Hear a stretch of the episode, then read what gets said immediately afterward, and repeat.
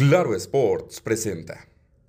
Este sábado 25 de febrero continuó la actividad de la jornada 9 del Clausura 2023 de la Liga MX, donde destacó la victoria del Cruz Azul en el debut del Tuca Ferretti y el triunfo de las Chivas fuera de casa.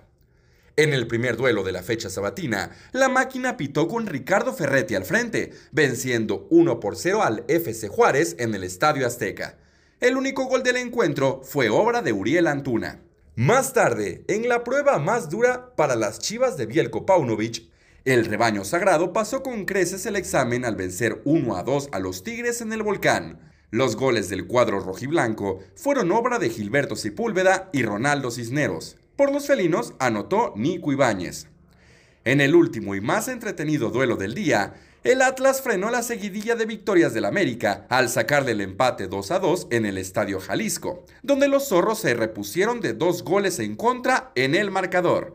Para el domingo se jugarán tres encuentros de esta fecha: Toluca ante San Luis, Santos contra Puebla y Cholos mide fuerzas con Pachuca. Para más información, ingresa a marcaclaro.com. Claro Sports presentó Luis Telles.